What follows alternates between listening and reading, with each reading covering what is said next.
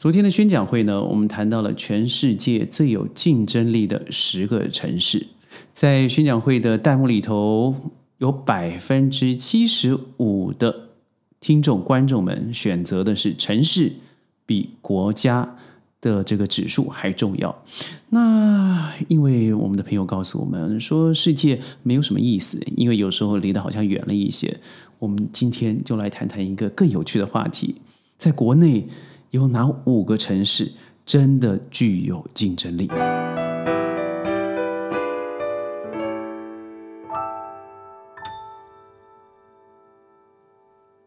欢迎各位加入今天的宣讲会，我是宣。宣讲会呢，每天十五分钟，在云端和您分享世界的大小事。记得节目一开始赶快点赞、转发、强烈推荐。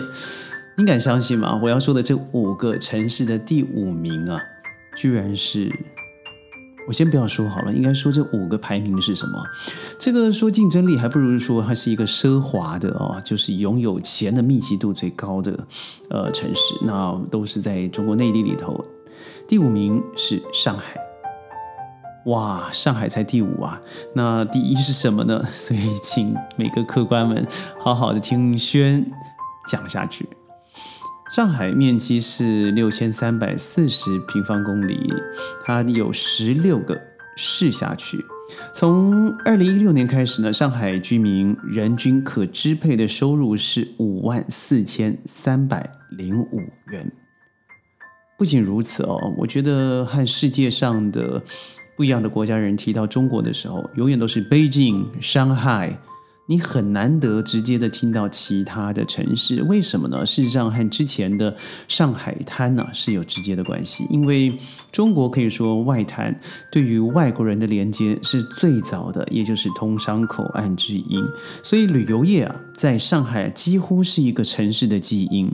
我刚才所说的外滩就是一个一定要去的景点，呃，另外呢，还有像上海的虹桥站啦，或是上海的浦东机场啦，都是直接让世界呃所有的旅客刮目相看的。各位如果看看以前的浦西，那是老区。后来我记得在十五年前到上海的时候，我们住在浦东，呃，拉车师傅就说：“哦，浦东远一些。”但看看现在。浦东的发展，那个绿化，我记得朋友住在四十八楼，可以俯瞰整个外滩的夜景，那真是盛况空前。而上海话也是特别有特色的，我不知道你各位有没有经验过上海 上海人在说话的时候，我老以为他们在吵架，但事实上不是，那是标准的一个上海字的发音。而第四名呢是深圳。深圳的话，我相信各位应该不会觉得非常讶异。深圳近年来的发展，那真的是很难去用言语表述的。用这个数字好了，它一年的 GDP 等于整个南韩一年的 GDP，这不是夸张。为什么？因为中国太多的重要科技产业都在深圳了。深圳现在已经成为中国四大县的城市之一了哦。所以各位如果去了深圳哦。它很不像，它虽然很多人说的说的是广东话啊，呃，它离这个呃香港不过是一海之遥，你可以就直接直接在海滨公园望向对面就看到了香港，呃，港珠澳大桥的连接以后，你会发现它跟香港又近了一些，但它和香港很不一样。说到香港的话，我总觉得它不太亲切，有有的时候可能是文化的不同，它显得有点鲁莽。但是深圳不一样哦，深圳好像就是一个创业城市嘛。如果你在二十年去。二十年前去，你是完全不了解，也不会相信现在的发展。我记得那个时候有个地方叫做世界之窗，而现在仍然还是深圳。每个人去旅行的时候，好像该去走走的地方。您看看深圳，每一个人，因为可能它是从无到有的发迹城市，所以每个人的那种亲切感是非常接地气的，甚至。蛮草根的，轩呃去那里做了几次演讲，我永远记得招待我的一些公司的大佬或是秘书们，哇，点那个菜啊，点的我不论是西餐也好，中餐也好，那个西餐当中餐叫，把整个小桌子叫到没办法是要放到别隔壁的盘子去了，呃，我要走了以后，他说这可以打包的，我说哦，西餐还可以打包啊，这也呃彰显出了深圳人的一种豪迈的情绪。很多人说，只要你敢，你敢想，你到了深圳，奇迹就会发生。所以呢，它成为中国的这个头部的改革城市，也就是最先沿的改改革城市。这里的互联网制造业，那真的是几乎是整个现在内地的核心。所以深圳呢，是全球排名第九的。金融中心，深圳银行啦、证券啦、保险业的密度啦、外资金融机构的数量啦，以及从业人员的比例，全部是全国的前列。所以，我觉得深圳是一个新都哦，我甚至认为它是一个梦想之都。第三名呢，刚才我两个都去了，就这个没去了，就是烟台。各位应该听过烟台，但应该不敢相信它居然名列第三。它属于呃山东省的地级市。不知道各位有没有听过一句话，叫做“闷声发大财”。这里的经济总量啊，是超过了山东省的省会哪里呢？济南。所以不仅如此呢，这里的口碑非常的好啊。譬如说有南山的景区，有蓬莱阁，都非常受欢迎。而且，嗯，现在的房价这里是持续暴涨啊。均价在一万元左右，十分具有竞争力。当然，比起很多的其他城市，尤其是一线城市，还是差蛮多。我说这个价格，所以非常的有竞争力。而烟台啊，嗯，是一个不但是观光，同时我觉得它的食物也非常非常有特色。呃，宣誓上是山东人，而因为这个政治因素啊，或是之前在上一代的颠沛流离，我们到了海外。但是对于山东来说，我们最熟悉的应该就是它。的饼制品、面制品，所以当初我认为水饺应该是一粒一粒卖的时候，我记得第一次到山东，他问我几斤的时候，我突然答了不出来。当然，这也彰显了什么？就是山东人的豪迈。一想到豪迈，就想到我爸，他就是一个相当豪迈大方的人。第二名是哪里呢？如果我们刚才提到了这几个地方，有上海，有深圳，有烟台。我觉得这三个地方的情绪啊，风格都截然不同。但下一个，我相信他当第二名是当之无愧的，这就是郑州。郑州最近因为一连串的灾难呢，我相信每个人在手机里头、Apps 里头、新闻也好，在世界的新闻电台都听得到郑州郑州最近发生的淹水，对吗？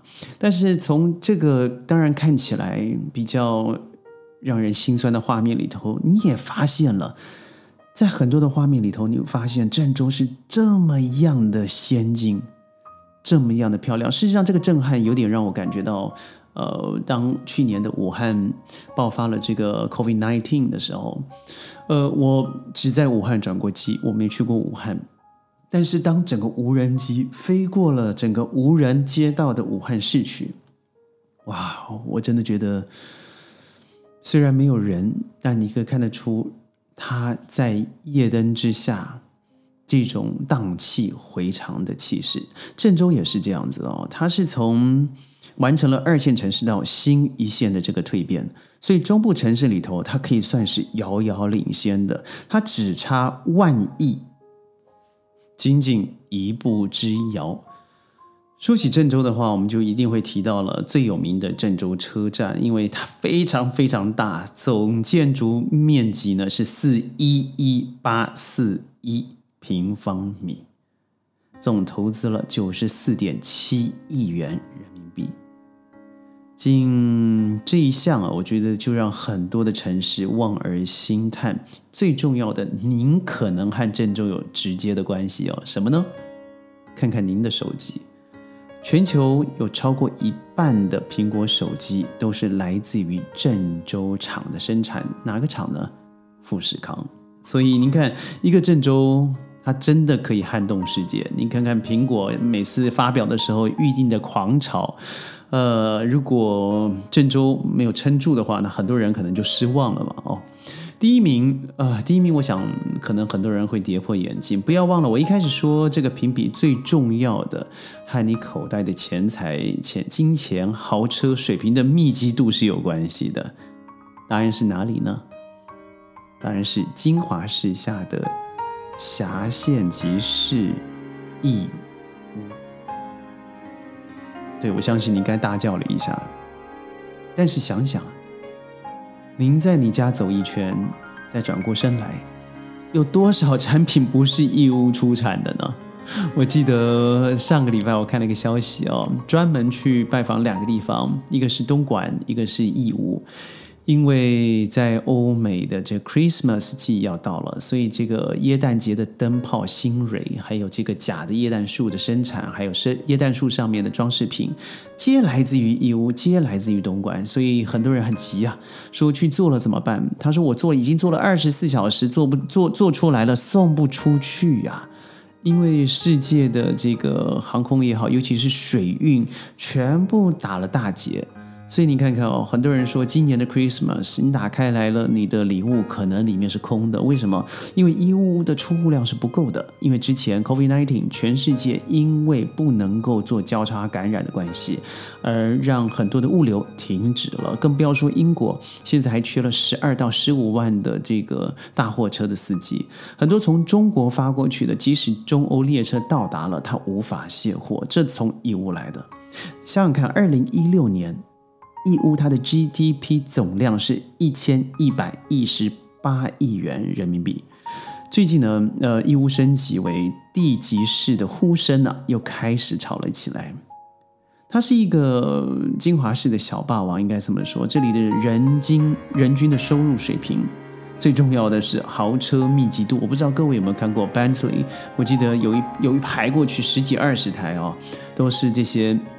做加工厂的了哈，二级市场的呃一些老板们所购买的，所以嗯，人均收入之高，豪车密度之高，在中国大陆位居首位。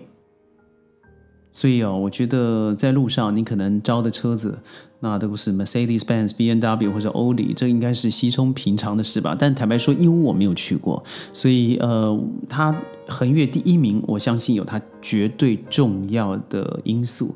因为这个评比是中国最豪华的五个城市啊，我看义乌也好，这我看烟台也好，这两个地方，我觉得对我来讲有点距离。但是其他的像郑州啦，像是这个上海啦，更不要说深圳了，对我来讲是非常熟悉的。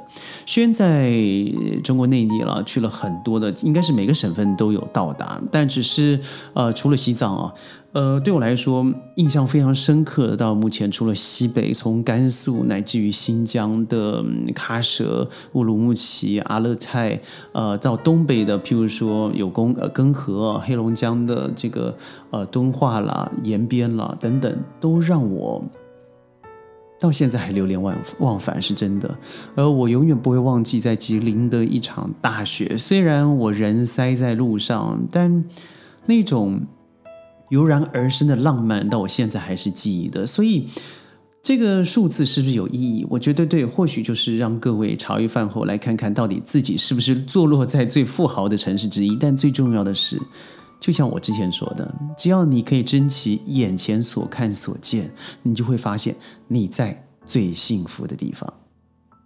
宣讲会每天十五分钟，在云端和您分享世界的大小事，记得一定要强烈推荐。我是轩，我们明天见，拜拜。